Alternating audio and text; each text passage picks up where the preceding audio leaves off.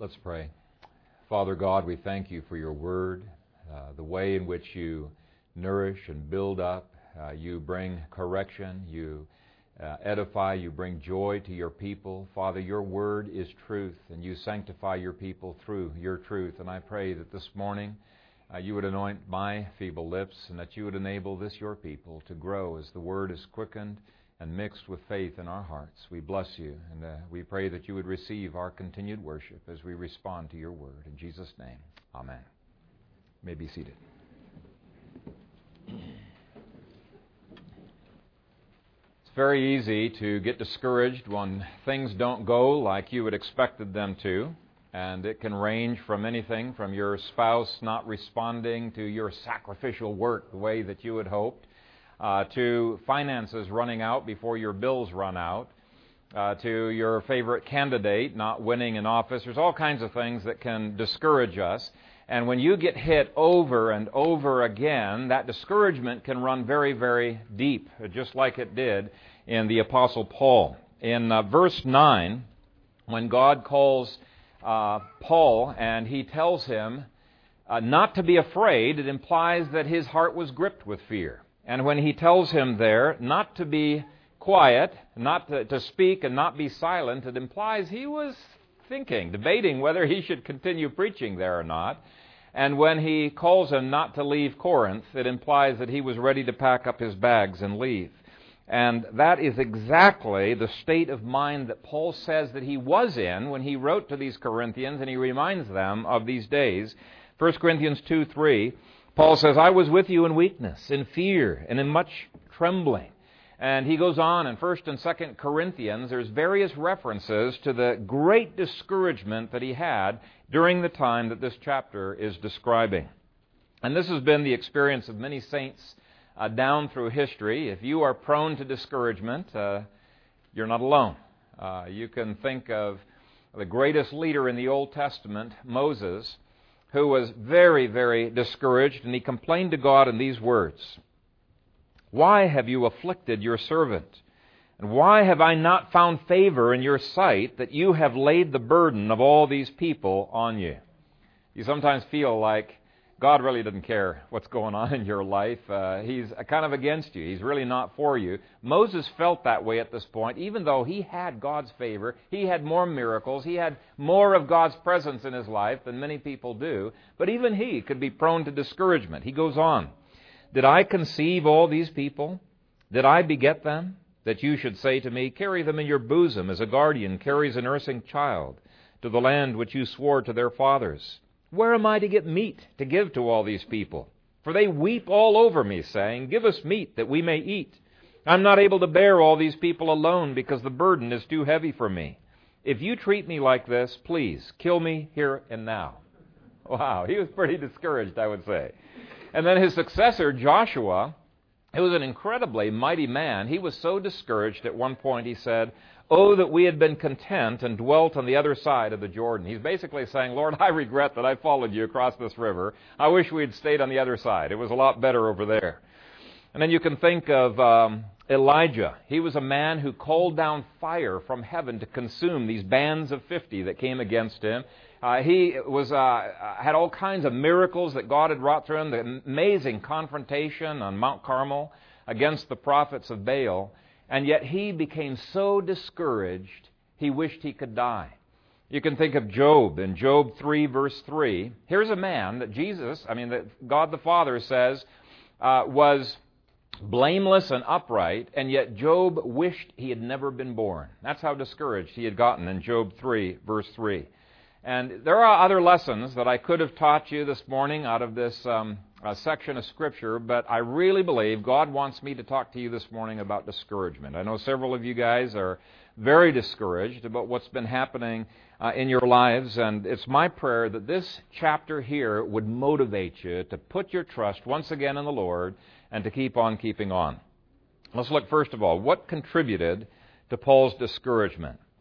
Well, if he's been reflecting very much about what's been happening over the past year, this is his second missionary journey, what's been happening in this past year, there was a lot to be discouraged about. I'm sure he's still being pained by the betrayal of John Mark and Barnabas.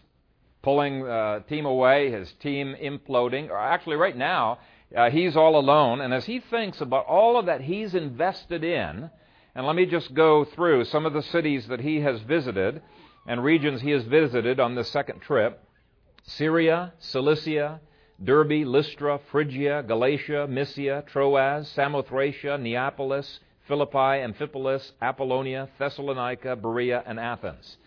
That represents a lot of work and a lot of travel and he probably feels like there has not been nearly the success that he had hoped that he it would receive. How many times had he been run out of town before he's hardly been able to begin preaching? Now, from hindsight, we know God was already going to be raising up some thriving churches. He was going to be able to come back and visit them later.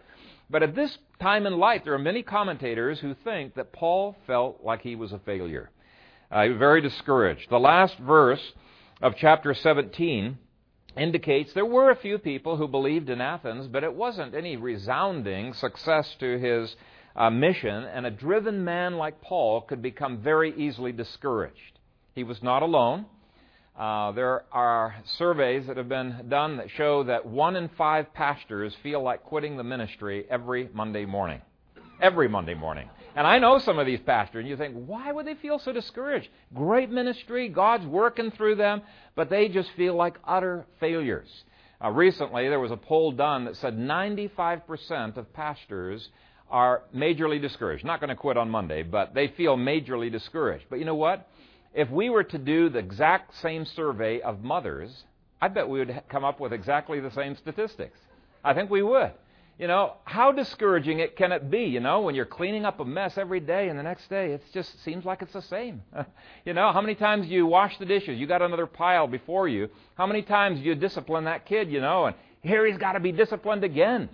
And how many times do you cook a wonderful meal for your family and they scarf it down without so much as a thank you? You know, what an ungrateful family. But many men feel the same way. They can get discouraged. They feel like they're going two steps forward, three steps back, and they're wondering, am I accomplishing anything in this life? How many grandparents feel discouraged because their grandkids are not turning out the way that they had hoped that they would turn out? I'm telling you, discouragement is common to man. And this passage addresses how we can uh, respond to this uh, discouragement. Verse 1 After these things, Paul departed from Athens and went to Corinth. Uh, even though Athens was more of a stronghold of Satan in some ways, uh, uh, yeah, Athens was more of a stronghold in some ways than Corinth was, especially in the intellectual arena and the amount of idolatry that was there. Corinth had its own strongholds of Satan. The two primary gods were Neptune, because this was a seaport, and the goddess Aphrodite, who was the goddess of love. Uh, the Romans called her Venus. And anybody who writes about Corinth says Corinth was the most immoral city in the empire, at least that we have any records of uh, from the ancient writings. Uh, there was just immorality everywhere. No sexual perversion was hidden from sight. And so if you're grossed out by the gay pride parades in San Francisco, just realize they didn't have to protest in Corinth. You know, this was just something that was common. In fact, in Corinth, the whole city was so given over to immorality that throughout the uh, Roman Empire, the, the word to Corinthianize, where they take the word Corinth and they turn it into a verb, the word to Corinthianize meant to engage in sexual perversion. That's how far gone uh, Corinth had become. Every imaginable kind of sex industry was available. And just to give you a little idea, the main temple had 1,000 uh, temple prostitutes. Now, some people have suggested that when Paul wrote Romans 1 26 through 28, he was thinking of Corinth, what he had seen in this city. And whether that's the case or not, it was a city completely given over to depravity. That could be very discouraging. You're walking into the city and wondering, should I even be here? This is gross. This is terrible. But from hindsight, I find this very encouraging. Because even though Corinth was so depraved, it was not too depraved for God's grace to break through and to begin to take over that city. And so when we look at things in our nation and see how far gone things have become, we can say God's grace is able. 1 Corinthians 6, Paul describes uh, what depraved and perverted people some of those people in Corinth were. You read that chapter, you say, whoa, that, the people in there have really been rescued from something. But that's the point. He goes on to describe what God's grace did in their lives, and he says, Such were some of you, but now you're washed, you're changed. You know, he, he had completely enabled them to conquer uh, by his grace. The third thing that could have been overwhelming for Paul was the immense size of this city. Athens was just a little dumpy town, 10,000 people, maximum 10,000, whereas Corinth was a minimum of 250,000. Back in those days, that was a huge city. Uh, he doesn't have his team with him, and as he enters this city as a lone stranger, lost in a sea of humanity, the enormity of the task could have been overwhelming. And I think any one of us can get discouraged when you look at the task that you're responsible to do, and you wonder, how in the world can I achieve that? It just seems overwhelming. Maybe some of you uh, youngsters, you know, you, you have your head in your hands and you're wondering, how can I do all of this mountain of math equations that mom has put in front of me? I can't do it. I can't do it. Well, the enormity of the task can sometimes discourage us if our thinking is not straight. We've got to adjust our thinking continually because if we don't, we'll get sucked down into discouragement. Then there was the loneliness of the work. Verse 2 shows that Aquila and Priscilla are the first Christians that he meets in that city. It's all alone. Loneliness can take over when you're thrust into overwhelming situations with no one to help. So perhaps for you, your discouragement just comes from loneliness. Uh, some people are lonely in a crowd.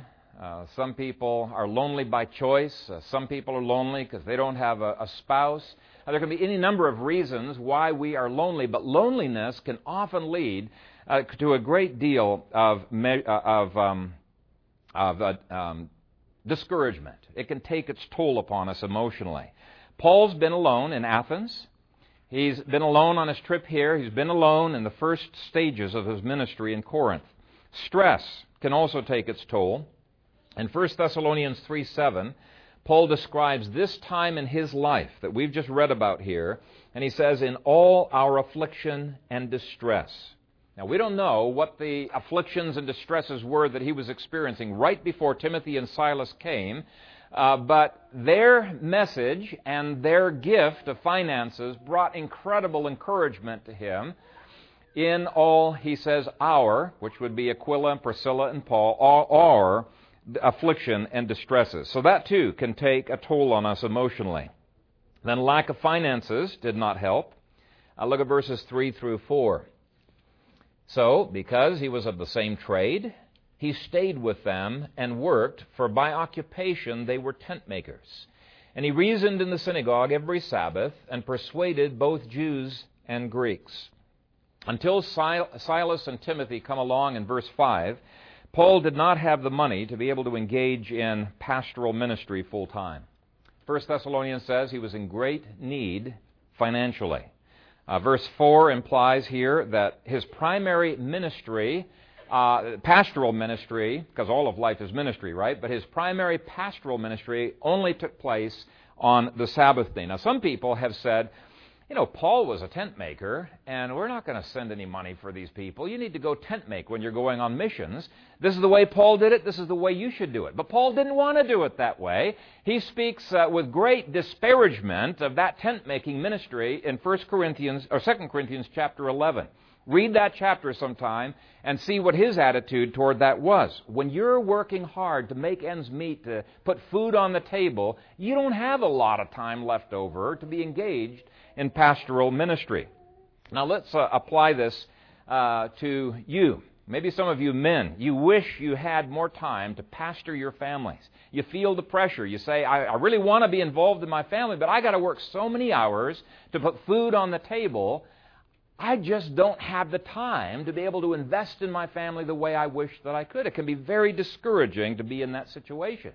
So don't idealize this tent making ministry. What you need to be doing is saying, Lord, prosper my finances so that I can have more time in my family, just like you prospered Paul's finances so that he could have more time in the calling that he, you gave to him. So this really added to his discouragement. It slowed him down in his progress. And then finally, opposition from the Jews once again was just too much to take. Beginning at verse 5 When Silas and Timothy had come from Macedonia, Paul was compelled by the Spirit and testified to the Jews that Jesus is the Christ. But when they opposed him and blasphemed, he shook his garments and said to them, Your blood be upon your own heads. I am clean.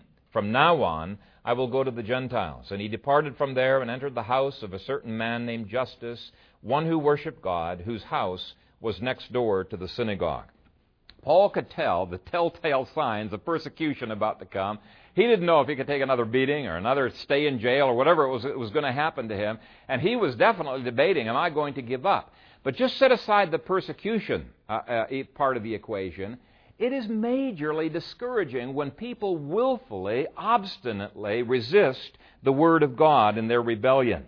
There does come a time when those people are never going to be able to repent where they've stepped over the line and God will no longer uh, be with them. He just abandons them. We uh, call this the unpardonable sin. And nobody knows when they have stepped over that uh, line. But there does come a time when God says, I'm no, no longer going to give light. These people are going to keep quenching uh, that light and snuffing it out.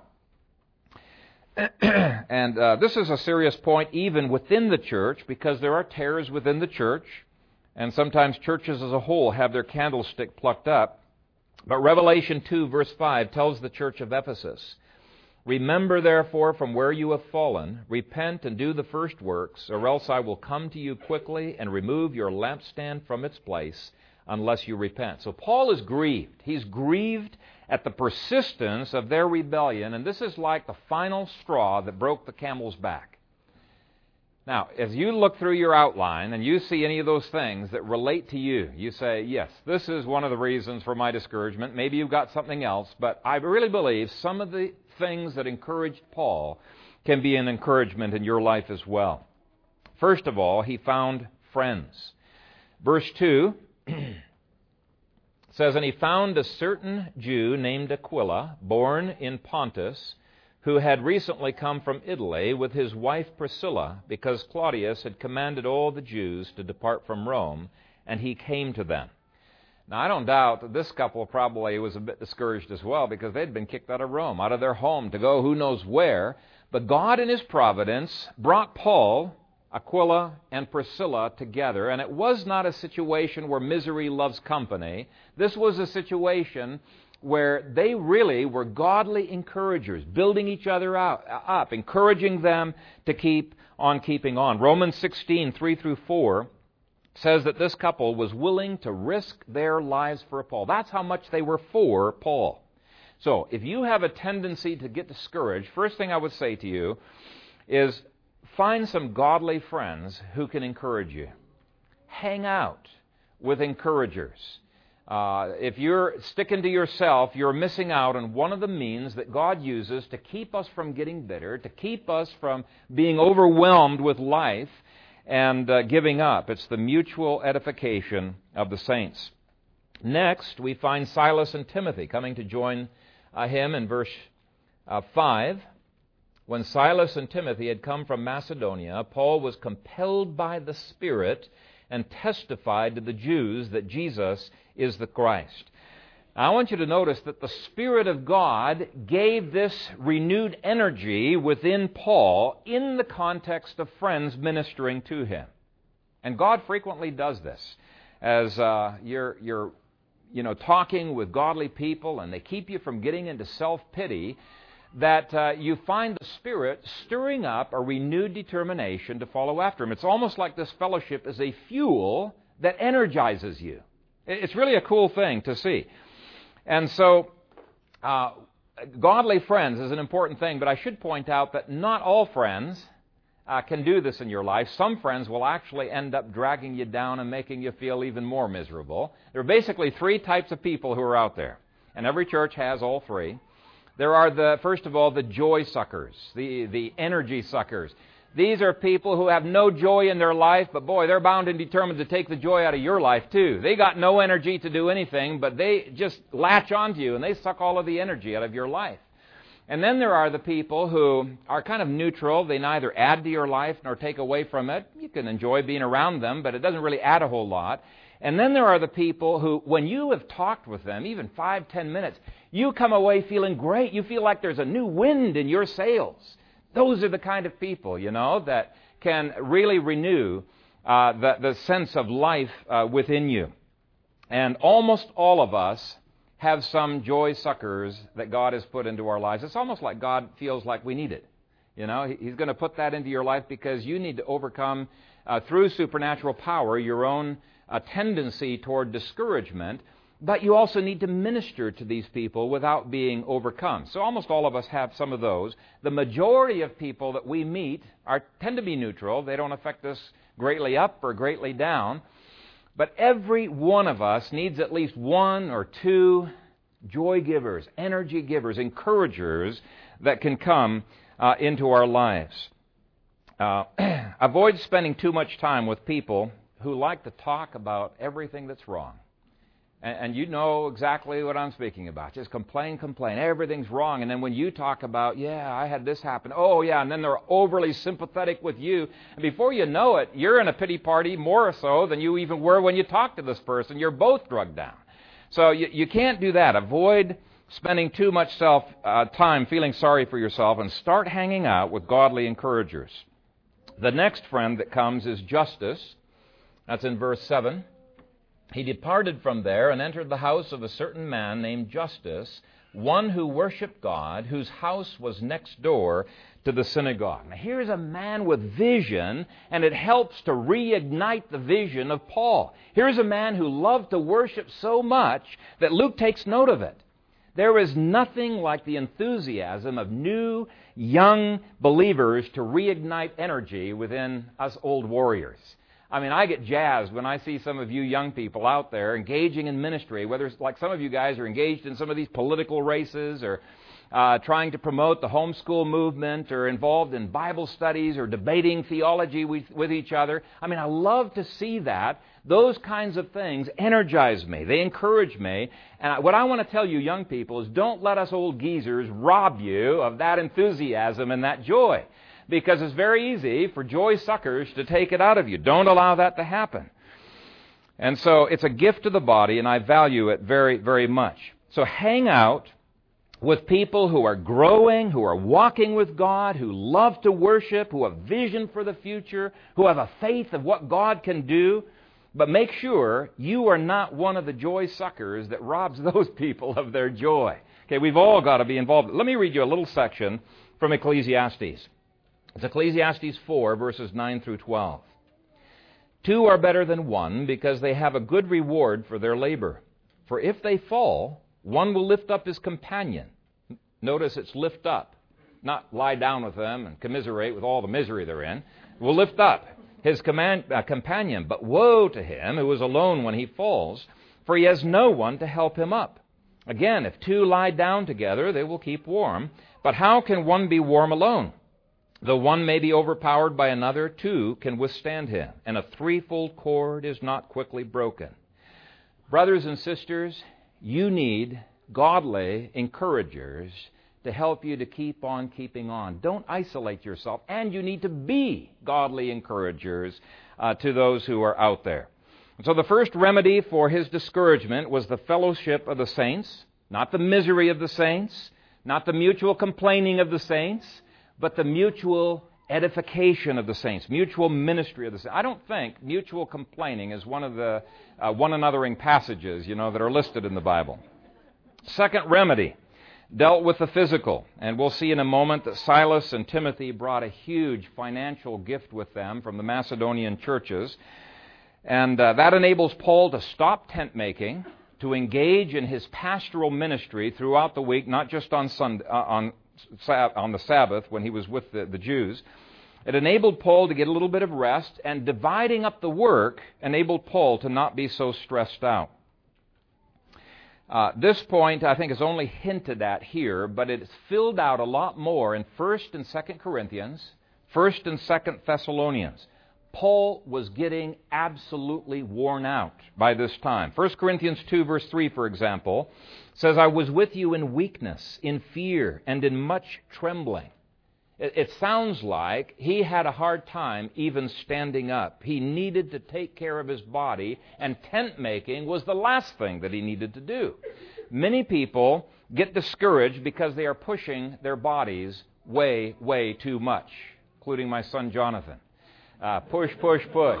And they'll eventually have a collapse, and you can see that. One of the things that I uh, mention to people when they come to me and they say, I just feel even suicidal. I feel so depressed, so discouraged. I ask them, How much sleep have you had in the last uh, week or two? And usually it's not very much. And one of the things you find is when people get a good night's rest, the next day, everything looks so much more rosy. It's an amazing thing. Another thing I ask them is, you know, how much have you been eating? Have you been eating regularly? Have you been getting a balanced diet? You know, our bodies and our spirits are so connected that sometimes the body will ill affect uh, the way our spirit feels. And so, healthy eating, a bit of exercise, a balanced schedule can be a big help, but take care of your bodies. The third encouragement to Paul was the huge gift of finances that Silas and Timothy brought with them from Macedonia. Now, we can come to this conclusion when we compare this passage with two passages in his epistles. 2 Corinthians 11, verse 9 says, And when I was present with you and in need, I was a burden to no one, for what I lacked, the brethren who came from Macedonia supplied. I should mention that Jonathan actually has been getting enough sleep. I asked him the other day. I was worried about him, but uh, he said, "No, Dad, I've been getting eight to nine hours of sleep." I said, "Whoa, okay, better than me." but uh, Anyway, this verse we just read there indicates that his financial deficit was covered when Silas and Timothy came. Uh, Macedonian church gave generously. Uh, in Philippians, he tells us, Nevertheless, you have done well that you shared in my distress. Now, you Philippians know also that in the beginning of the gospel, when I departed from Macedonia, no church shared with me concerning giving and receiving, but you only. For even in Thessalonica you sent aid once and again for my necessities. Indeed, I have all and abound. Philippians 4 14 through 18. So, Paul told uh, that church there that they had been an incredible encouragement to him during that time of need financial assistance to a brother in need can really lift up their, their spirits. Now, in this church, we really emphasize, you know, um, self initiative and self support and, and really trying to take care of your own finances, but we should not do that to the exclusion of helping out brothers and sisters uh, in need. And so when you see a brother and sister in need, drop 50 bucks or 500 bucks uh, into their lap uh, this is one of the things God has called us together, uh, together to do. You know, in Galatians, uh, there's two verses back to back. One says, Let each man bear his own burdens. And then I think the very next verse says, we need to bear one another's burdens. That's not in contradiction. It says our attitude for our own should be we're going to take responsibility, but we need to be willing to receive and we need to be willing to uh, help one another out as well. This can be an incredible encouragement to each other. The other thing that Silas and Timothy brought out of Macedonia uh, was good news about the Thessalonian church. According to 1 Thessalonians chapter 3, Paul was terribly, terribly concerned about the faith of those new believers. Remember, he had gotten kicked out rather early. He wasn't able to solidify them uh, in the faith. Now, let me go ahead and read the first 10 verses of that chapter so you can get a little bit of a feel for the stress Paul was feeling over their condition and what a relief it was to hear from Timothy. 1 Thessalonians chapter 3. Therefore, when we could no longer endure it, we thought it good to be left in Athens alone, and sent Timothy, our brother and minister of God, and our fellow laborer in the gospel of Christ, to establish you and encourage you concerning your faith, that no one should be shaken by these afflictions, for you yourselves know that we are appointed to this. For in fact, we told you before uh, when we were with you that we would suffer tribulation, just as it happened, and you know. For this reason, when I could no longer endure it, I sent to know your faith, lest by some means the tempter had tempted you, and our labor might be in vain. But now that Timothy has come to us from you, and brought us good news of your faith and love, and that you always have good remembrance of us, greatly desiring to see us, as we also to see you. Therefore, brethren, in all our affliction and distress, we were comforted concerning you by your faith. For now we live, if you stand fast in the Lord. But what thanks can we render to God for you, for all the joy with which we rejoice for your sake before our God, night and day praying exceedingly that we may see your face and perfect what is lacking in your faith in your faith. So you can see it was a tremendous relief for Paul when Timothy and Silas brought this uh, good news of their growth. And there can be nothing more encouraging to elders and deacons than to see that people are growing in the Lord, that they're really uh, being strengthened, taking God's word to heart. There can be nothing more encouraging and energizing to parents than for them to see their children submitting, growing in the Lord, loving the Lord, being zealous for Him. So if you want to encourage your parents, you know, be holy. Follow the Lord. Be zealous for the Lord. Those are things that are so energizing uh, to leaders who are concerned for you. The fifth thing that God used to revive Paul's lagging spirits were some positive results within Corinth itself. the home of Justus was just the place where ministry needed to happen. In fact, I think this is so ironic because the synagogue kicks them out. He didn't, they don't want to have anything to do with Paul. And Justus comes along and says, Hey, I've got a house right next to the synagogue. We can continue doing exactly what we've been doing. Very, very encouraging. So he starts engaging in ministry there. And then in verse 8, it says, Then Crispus, the ruler of the synagogue, believed on the Lord with all his household, and many of the Corinthians, hearing, believed, and were baptized.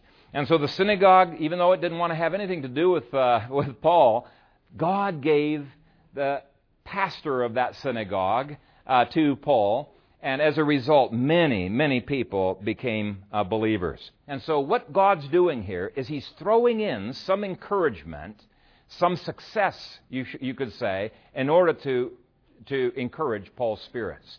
This is one of the things that I do when I'm counseling people who have major problems, like if they're uh, some of the ones who have been addicted to crack uh, cocaine or something, uh, something really serious, you know it's going to take a while uh, for them to be able to overcome that.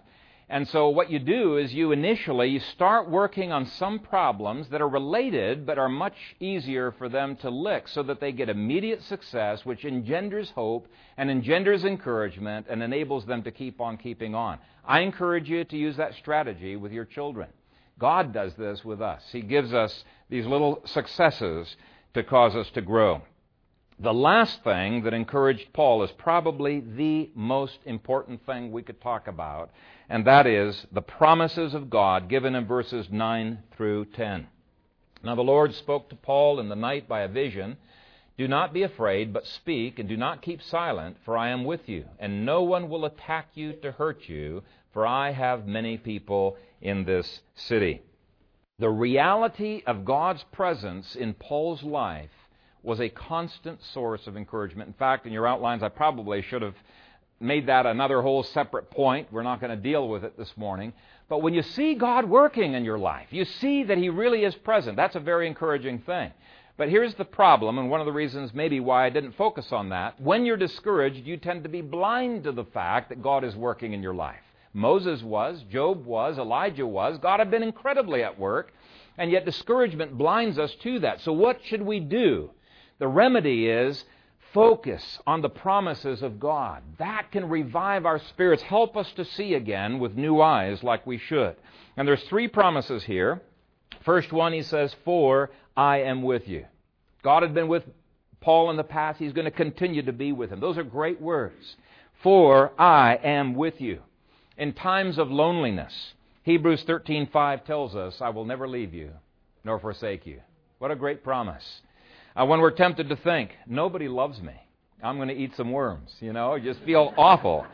You can realize, no, God has promised in Jeremiah 31 verse 3, "Yes, I have loved you with an everlasting love."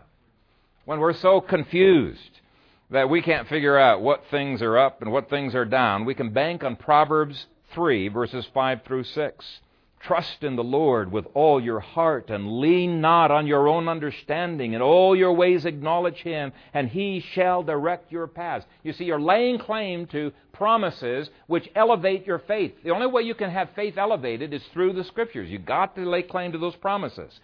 So when we realize, I'm just not able to do this, then you can bank on Paul's statement. And God is able. You're not able. But God is able to make all grace abound toward you, that you, always having all sufficiency in all things, may have an abundance for every good work. That's Christ with us, the hope of glory. When we don't have the resources, financially or otherwise, we can quote Philippians 4:19. And my God shall supply all your need according to his riches in glory by Christ Jesus. When we're tempted to think, it's impossible, impossible we can lay claim to Luke 1:37 for with God nothing will be impossible. With God nothing will be impossible. When we're feeling weak, Christ says to us, "My grace is sufficient for you, for my strength is made perfect in weakness." So even though the reality of God's been in your life, we tend to forget about that during these times when we're prone to discouragement. So latch onto the promises of God. Um, the, the promise in the Great Commission was a promise that brought enormous help to David Livingstone, the famous missionary in Africa. Here's an entry in his diary. June 14, 1856. Felt much turmoil of spirit in prospect of having all my plans for the welfare of this great region and this teeming population knocked on the head by savages tomorrow.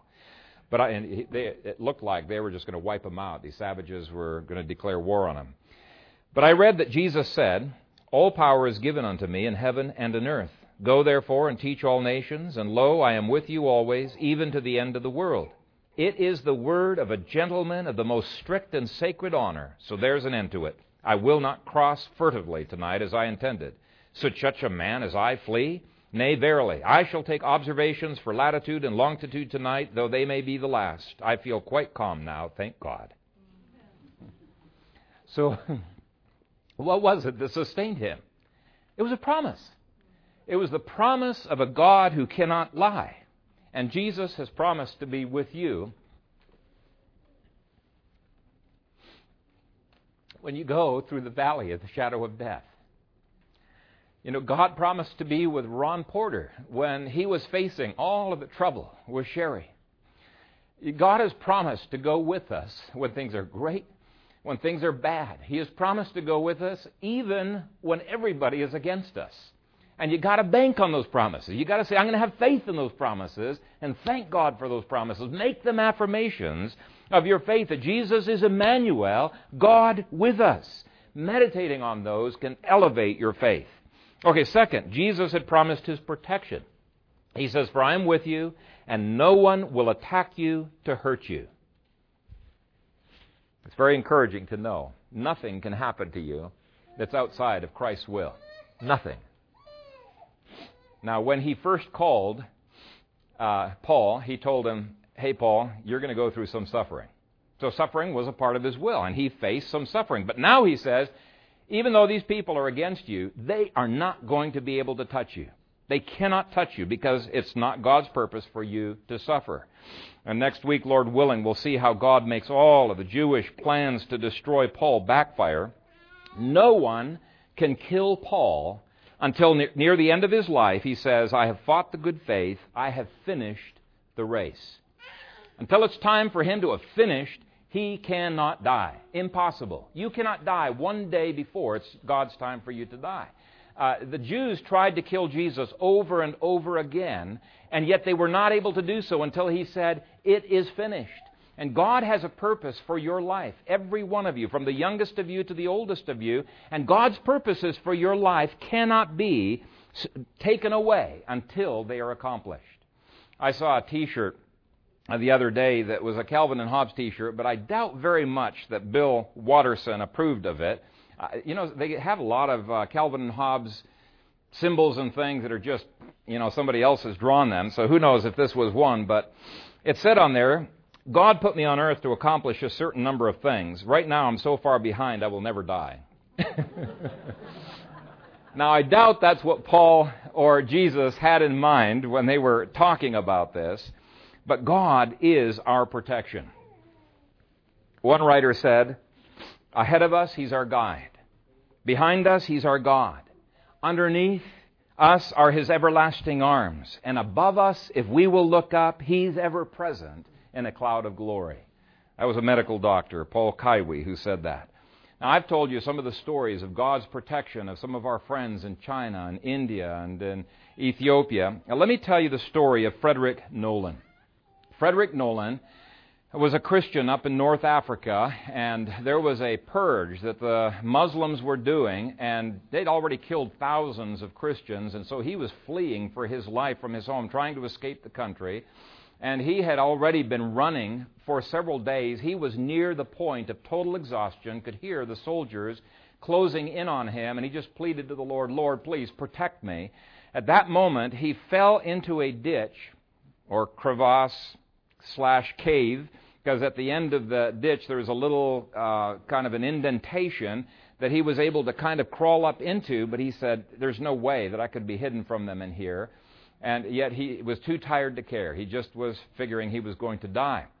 As soon as he got into the hole of that sort of a, like a cave in that crevasse there, there was a spider that very rapidly started spinning a web over the whole top of that cave and uh, when the soldiers came up, they peered into the cave. He could see their faces. He thought for sure they could see him because he was not really that much hidden. But the way the sun was shining or whatever, they obviously could not see him. And the leader said, Oh, yeah, there's a, a spider web over the top of here. He couldn't be in here. And they went on. Well, he rested there for a while. And he came out and he said this Where God is, a sp- where God is, a spider's web is like a wall where God is not, a wall is like a spider's web. If you are a believer in the Lord Jesus Christ this morning, the first part of that statement is true of you. Because God is with you, a spider web is like a wall. You have complete protection. But if you have never put your faith in the Lord Jesus Christ, then the second statement is the one that is true of you. A wall is like a spider's web. Any walls of protection that you may put up are not going to protect you at all. Not going to protect you from Satan. You're totally in his hand. They're not going to protect you from God. In fact, you'll burn for all of eternity in hell. Why? Because all of your walls you put up are just going to be set aside like a spider web. And so I would urge you, if you have not put your faith in the Lord Jesus Christ, urge you to trust him as Lord and Savior and protector. He has promised all who put their faith in Him will receive that protection. He's not promising you a pain free life. Just read the book of Acts and you'll see.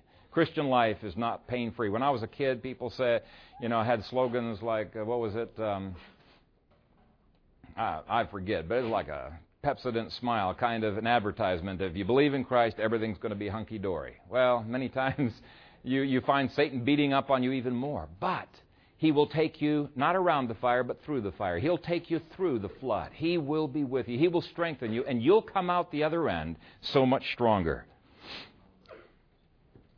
The last facet of God's promise that brought encouragement and enabled Paul to speak up and continue in Corinth was the promise of potential. If you don't see potential, you give up. What's the point of working, striving, if there's no potential for success? So sometimes we don't have the eyes to see the potential that is out there. God here is giving him those eyes to see. He says, For I have many people in this city. The elect were in that city, and they must be reached. Paul sees the horrible state of the city, but God is able to see the people. God saw potential there. He can see things which we cannot. And sometimes, often, He gives us eyes of faith to see potential. So, what did God see? God saw potential converts, and converts they became. God saw potential saints, and saints they became. Uh, even though uh, all that was visible to Paul's eyes were perverts, 1 Corinthians 6, 9 through 11 speaks of what God would do with those perverts. It speaks of the remarkable grace of Jesus Christ to change, empower, transform sinners. It says this do you not know that the unrighteous will not inherit the kingdom of God? Do not be deceived. Neither fornicators, nor idolaters, nor adulterers, nor homosexuals, nor sodomites, nor thieves, nor covetous, nor drunkards, nor revilers, nor extortioners will inherit the kingdom of God.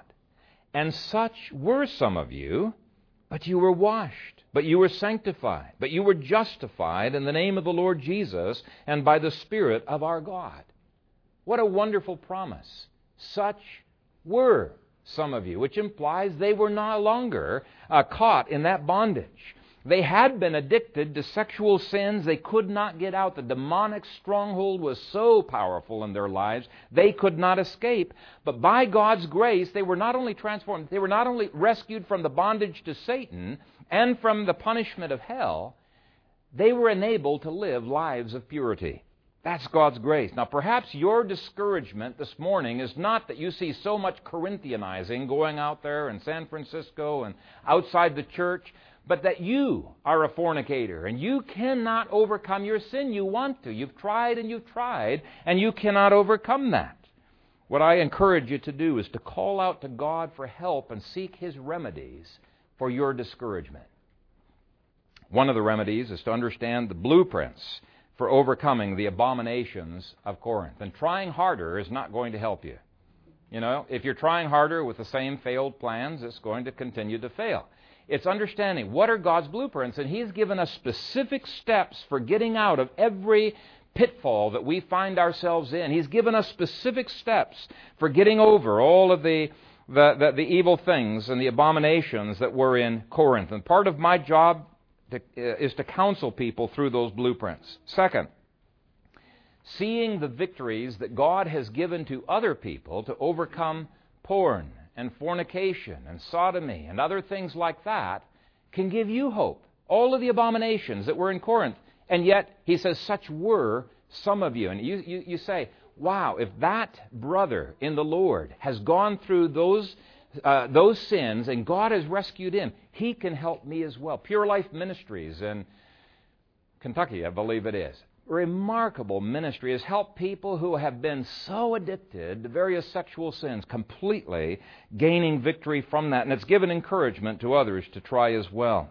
So 1 corinthians chapter 10 says you're not alone you know this is a, these are problems that are common to other people they can be handled third god has given us the body for accountability support and encouragement God did not intend you to fight this battle against your sins all on your own. Now, pride wants you to fight it all on your own. Pride will say, Oh, I don't dare let anybody else know that I'm having this sin. I, I don't want the body involved in this. But God wants the body to be there to help you. Uh, here's how he words it in Hebrews 10, verse 24. He calls us to consider one another in order to stir up love and good works. He calls us to hang out with godly encouragers.